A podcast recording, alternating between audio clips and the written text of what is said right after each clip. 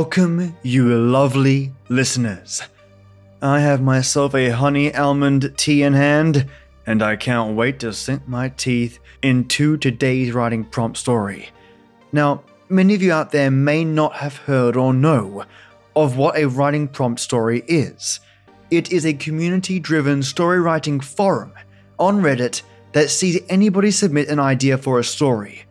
So, for example, one writing prompt could be an ancient battlesuit comes to life, but only when an 11 year old touched a button on its arms that no one noticed was there. There's a war coming, and this 11 year old is you. Writing prompts is just a fantastic way to throw ideas at a wall made of books and see what idea sticks to that blank paper. Today, I bring you a story written by Matig123 which, after reading and narrating it, is what I'd imagine if Harry Potter was a horror story instead, which to me is one of the best compliments I could dish out. I really enjoy Harry Potter. I'll include Matig123's Reddit details in the show notes. Go check out their account. Let them know how much you love their story mates. Every creator loves to know that they're doing a great job. Now, of course, it's time for my big shout outs to my white tea warlords, ever awesome Matthew J. Bauer. Truly marvelous Maya, and Fantastico divided by zero. Cheers for being brilliant superstars to this podcast. With every OTR, new story, and new techniques applied to the audio that I carry out on each episode, I'm always thinking of you lovelies. Thanks for helping make this happen. You are brilliant. And my awesome Ilgrain forces, Chad Warren, just Heather, Lee Bauer, Lorraine Crisanto, Mace Joe, Paige Marcini, Peter Raffaelli, and Michelangelo Yacone. Thank you for supporting me and keeping the podcast lights glowing and the engine at a steady hum. You're just brilliant, all of you. Now turn the lights off, the sound up, and let's walk into Dreadwarts. You have always been homeschooled. But your parents decide to send you to a prestigious boarding school to take an entrance exam, which you ace. When you find out only one other kid passed, with a 67, you realize this isn't a normal high school, and that you're apparently not a normal student. It wasn't like mother to send me to a boarding school. She had never been one to let me out of her sight much less let me run free and wild at a distant school.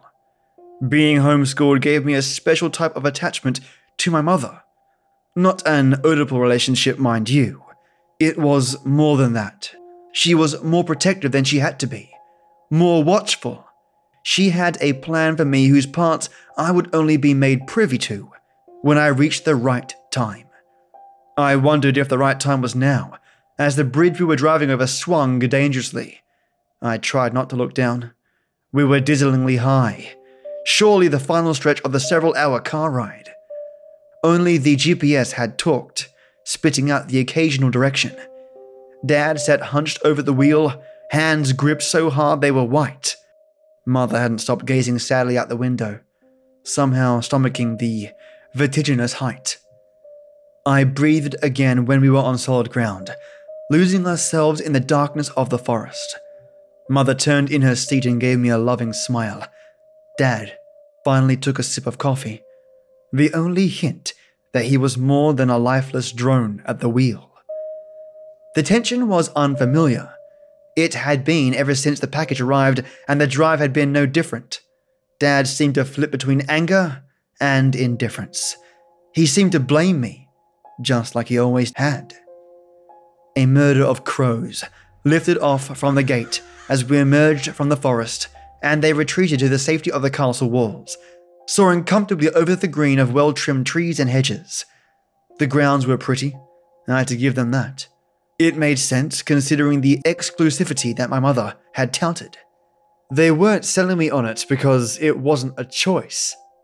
I would either go and like it or go and hate it. The grounds reminded me of a castle from a fairy tale, sinister and foreboding, yet its inhabitants misunderstood.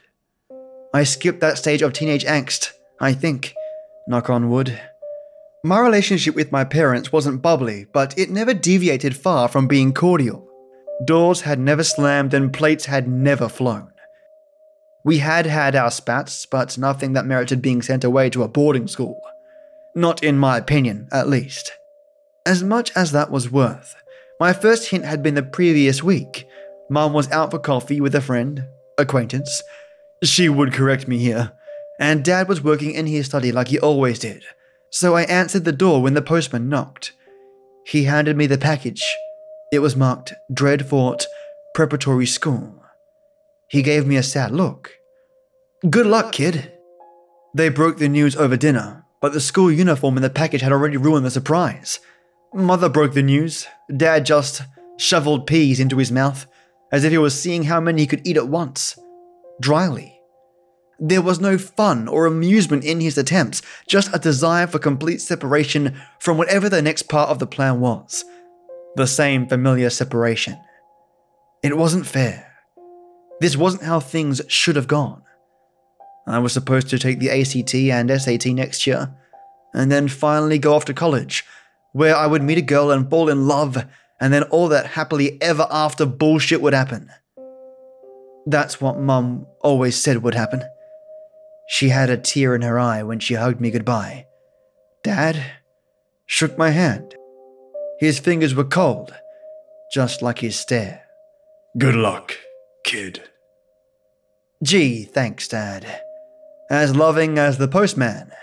At least he had dignified me with a goodbye.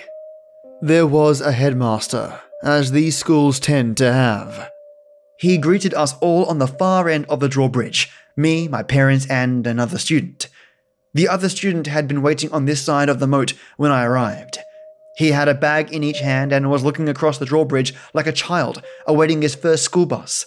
His hair and shoulders had been wet, but the rain had passed several hours before as we zigged and zagged up the mountainside. Cornelius Dread was the name of the headmaster used when he introduced himself, welcoming the smallest class ever at Dreadfort Preparatory. He seemed proud of that. I'm not sure why. More was always better. More students meant more money. More students meant more potential once they were set loose to conquer the world. Now there were two of us. Two of us who were walked up the old stone stairs with a thousand years of footsteps carved into them. Two of us who were unceremoniously ushered into the living quarters we would share. The other boy's name was Marcus. He didn't offer a last name, and I didn't ask. He got a 67 on his entrance exam, and I immediately pegged him as being not the brightest bulb in the shed. There weren't many bulbs to choose from. Bright or less bright, brightest or dimmest. Seven fewer points, and I would be the brightest and dimmest. It's a miracle anybody even passed, he marveled. The room was high up in the spire of one of the castle's towers. I felt like Rapunzel. All I was missing was the tits and the hair, and somebody looking to get me out of here. Ian. I introduced myself, abbreviating and butchering my own name. I hated my name. I wished for a normal name Charles, John, William. One good thing about being homeschooled is that the worst bully I had to deal with was my dad. And more often than not, his chosen method was an artistic blend of the silent treatment and withering stares. Marcus's eyebrows raised, and I hoped he hadn't received some memo about my real name. Like Ainarel? I sighed dejectedly and nodded. Like Ainarel. That's badass, he whispered in apparent awe, oblivious to my discomfort. I hated my name. But that made me smile inside. I looked to change the subject. How many people took the exam? I had figured it might have been a couple of dozen. At best. Some weird niche that my parents discovered and fully embraced, like a pyramid scheme where I am lucky enough to be crushed by the weight of the entire structure. Just a little piece of the foundation, offering my full support and receiving nothing in return. He looked at me oddly, and I felt like I had somehow offended him. Maybe he took that 67 personally. I wouldn't hold it against him if he convinced me I shouldn't. I had aced the test. It didn't seem particularly hard. My parents had taught me the material superbly. Mother, mostly. He laughed. Maybe he thought I was joking. What are you? Homeschooled? When I nodded, his face got serious and he mumbled an apology. Oh, sorry, didn't realize. My questions still lingered in the air, and it seemed to smack him in the face, demanding an answer. Oh, right. Thousands of people take the exam. Anybody who thinks they might have a bit of blood in them, if you know what I mean. I didn't know what he meant. And just two passed. He nodded grimly. Mother had told me it was my first taste of one of these standardized tests I would need to enter the college. The content should have clued me otherwise, paired with the proctor who stood patiently observing me as I filled in countless bubbles and scratched hurried essays into writing. Like I said, a miracle. The most selective school in the world for people like you and me. I looked him up and down. He was fit. A meathead, maybe. I wondered if they would have him lifting blocks of stone in the dungeon this castle surely had. Maybe his bag was stocked with syringes so he could pump some steroids. I wondered if the other students looked more like me or more like him. We were nothing alike. He cocked his head towards the window, towards freedom, towards everything I thought was normal. Them were your parents? I nodded. You sure? Your dad didn't look the part. What's that supposed to mean? I retorted. We were making our bed with the sheets that we had found waiting on each bed, white, silky sheets, along with an order from the headmaster that not a wrinkle should be showing when we were done. I smoothed out one and it popped up somewhere else. The way he carried himself, not like my dad, not like any other I've seen. You really sure they were your parents? I furrowed my brow and scoffed sarcastically. I was sure. He shook his head confidently, casually dismissing one of the very few things I knew to be true anymore. I don't think so. Headmaster Dread didn't seem to recognize your dad. So? So that means he isn't a Dread, which means he isn't your dad. You wouldn't be here otherwise. Headmaster Cornelius Dread was not a pleasant man. I had learned as much in our brief interaction at the drawbridge, and by the way he carried himself with an entitled arrogance. In spite of that, I couldn't help but feel drawn to his mystery. Him and the castle, both enigmas sheltered deep in the mountain fortress under the pretense of offering some obscure and coveted education. Bells rang to beckon us at a ceremony, and I found myself surrounded by no more than a dozen other students they chatted amongst themselves as we made our way across the grounds towards the main hall. Four were girls, and for some reason, that surprised me. I expected the boarding school to home nothing but boys. It was exciting, and I chastised my rampant hormones for thinking about that when there were so many other questions at hand.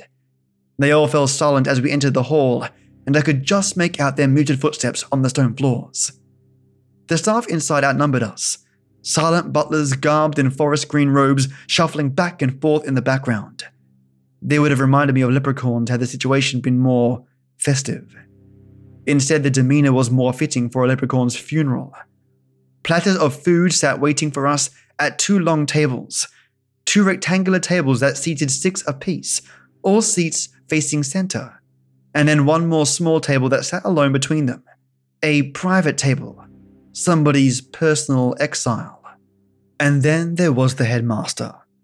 He stood at the front of the massive hall in the same black suit, his frame silhouetted by roaring flames in the fireplace behind him. The stone arches of the great hall dwarfed him, but he was still at least a head taller than any of the butlers. Their world seemed to revolve around him right then. A majestic figure dictating the destinies of more than just a handful of us in that room. The shadows thrown by the flames of the torches on the walls never obscured his face, yet all their light seemed focused on him in a fiery spotlight. Thirteen marks indicated where we should stand, as pointed out to us by one of the wordless butlers. The room fell silent, the crackle of the flames somehow disappearing while they still shone bright, and the patter of footsteps ceasing. The butlers stood frozen in place as the headmaster stepped down the three steps onto the floor. He approached us. The row of seven staggered behind the row of six. I had found a spot at the far left of the row of six, falling into place behind Marcus. I cast a furtive glance toward him now. He stared straight ahead, a cadet ready for his drill sergeant's inspection. The headmaster ignored the others and first went to Marcus, towering over his stout, muscular frame. Marcus, he said simply. Nobody else said a word. I wonder if I'd missed orientation week. Maybe that's when they were told how to stand and to stay quiet. I took a moment, now that no eyes were upon me, to observe the headmaster more closely. Headmaster Cornelius Dread had the chiseled jawline and high cheekbones of a man accustomed to attracting stares. It was the face of a man who seemed to have reached a tacit understanding with nobody in particular that he was to be respected and obeyed. The other students seemed to be in agreement, having dutifully fallen in line without him uttering a word to them. His hands were veiny, surely packed with that notorious old man strength. His eyes always seemed to sparkle, as if there was a secret that only he knew. He nodded and moved on to stand over me, even taller than he had over Marcus. He looked me up and down, derisively, and his lip twitched slightly, making his moustache quiver ever so slightly. His eyes finally settled on mine and he smirked. Ainarel. I winced. Have I mentioned I hate my name? Especially so when he said it, announcing each syllable carefully. I prefer Ian. I corrected, holding his gaze. His eyes seemed to squint, and his jaw seemed to clench. I didn't realize I had asked. You didn't, I just. Right. The room went silent. I cursed at myself for not taking a moment to think before correcting the headmaster himself. I didn't ask. A simple yes would suffice. Or nothing at all. Yes. Sir, Yes, sir. He nodded approvingly. He lingered for a moment before continuing, gracing me with the bit of extra scrutiny I doubtlessly deserved after that inaugural misstep. I can't expect you to live up to the name, but hopefully you won't embarrass yourself. His words stung deep, and I didn't even know who I was named after. Some guy named Ainarel, most likely. Educated guess. He sounded just like my dad, a wannabe motivational guru, mired in boundless anger. It seemed ironic being so close to escaping that constant negativity, just to fall in with somebody just as cruel. I shot Marcus a sidelong glance. His earlier comment about my dad still rang in my ears. He couldn't know who was or wasn't my dad. We had just met. But at the same time, he seemed so aware of what we were doing here, while I found myself more clueless than they seemed to understand. Eyes. The headmaster growled, and I felt my eyes being pried back towards him. This isn't social hour, Ainarel. If you want to see your roommate, I'm sure he'll be more than happy to pose for you in the candlelight of your room. I felt my face flush, and one of the older boys chuckled, earning him a withering glare from the headmaster. I composed myself quickly. I had dealt with a man like him all my life. It was nothing new, and it should be far less personal than what I was used to. When his eyes were back on mine, they were no longer full of spiteful anger. Instead, they observed me keenly, as if the torchlight was illuminating me for the first time. So you aced the test. I nodded. Yes, sir. He nodded, and I felt myself hoping it was a nod of satisfaction. I wanted to impress him. I wanted his approval. That'll be your table, then. He gestured with his head. Without turning, I knew which table. My Elba or my Saint Helena. The start of a new chapter, or my place to die. He turned around and paced back up the stairs to his place. A glance towards the butlers and they unfroze, continuing about their tasks as if nothing had happened. I did a double take, not quite understanding how they had kept still as statues, as the headmaster spoke, not even their bosoms heaving with breaths. I think I saw the faintest hint of an amused smile upon his lips as he looked down at me. Then he spread his arms wide. Today we welcome the newest member of the Dread family. His voice boomed, echoing again and again off the walls of the hall. I marveled at the acoustics, and then he turned his palms downwards, and the sound was dead. Welcome, Dreads. The eleven other students around us said in perfect unison. I felt fleeting panic. Then it was fear. A visceral fear that threw my stomach into a Gordian knot I couldn't even hope to untangle. Maybe if I did, everything would fall neatly into place. I would understand how I came to be enrolled in this cultist school. I would understand what it meant to be a dread and why nobody had ever mentioned it to me before. It was a hopeless task, untying that knot. But maybe if I untangled it, I would find myself back at home, receiving an innocuous package addressed to the wrong home. Maybe this was all a mistake, and that's why I felt so utterly lost and out of place. Maybe the neighbor boy was the dread, whatever that meant. I knew that wasn't true. I had been learning the test material since the first day of Mother's lessons.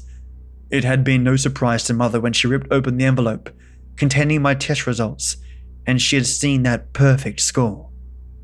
She had just smiled and given me a firm hug, and when we pulled apart, her eyes were moist. My heart pounded in my chest. The way they recited their salutations in unison was uncanny. It sent chills up and down my spine. The headmaster's palms were pointed up now, and he slowly raised his arms. The fiery spotlight was no longer fixed on him.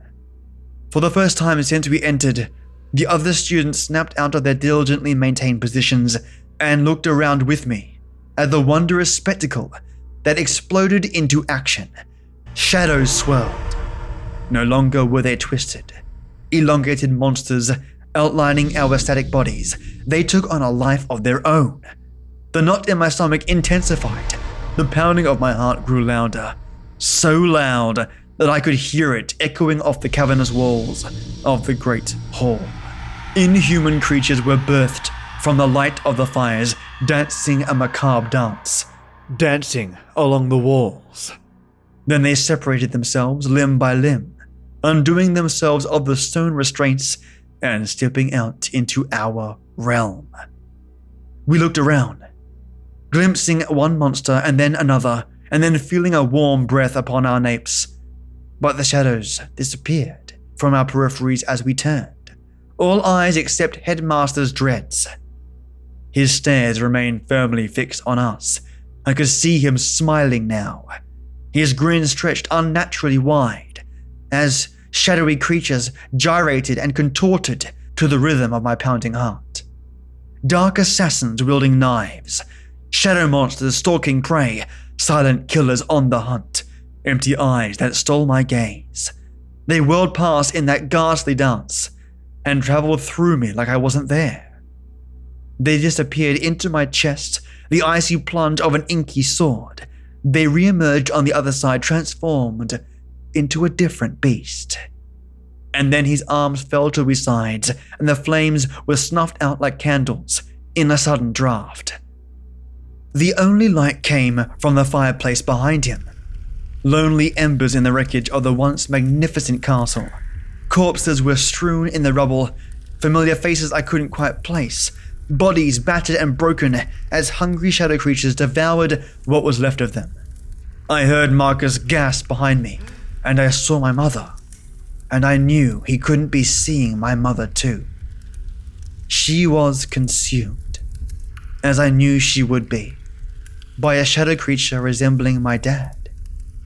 Marcus stepped towards her, and like waking from a dream, that world shattered. I emerged back into the reality I had once been convinced I knew, the core tenets of my world, replaced by an existential uncertainty. Marcus was pale and trembling. The upperclassmen looked suddenly small in their fear in spite of having entered that shadowy hell of an induction ceremony as veterans. I looked up towards the headmaster, who still stood watching us. His face returned to that irritable trace of a smile. His eyes were fixed on Marcus and me, as we still stood rooted to our spots. The others were gone, having sulked away to their seats for the midday meal. I didn't want to be sent to my Elba. That personal exile between two tables and the focal point of my classmates.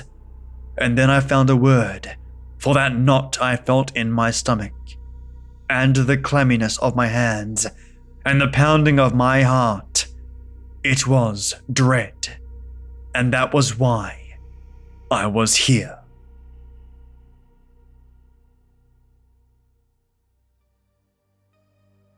Mates, I loved this story. The characters, the unknown, the mysterious concept of what a dread is. Yes, this story has it all, mates. And a big thank you to Matig123. I sincerely hope more of this series comes our way because it was a joy to read. I'll give the author a nudge and see what they're up to. If you have any stories, recommendations, let me know. And don't be a stranger, mates. Email me at stories, fables, ghostly tales at gmail.com.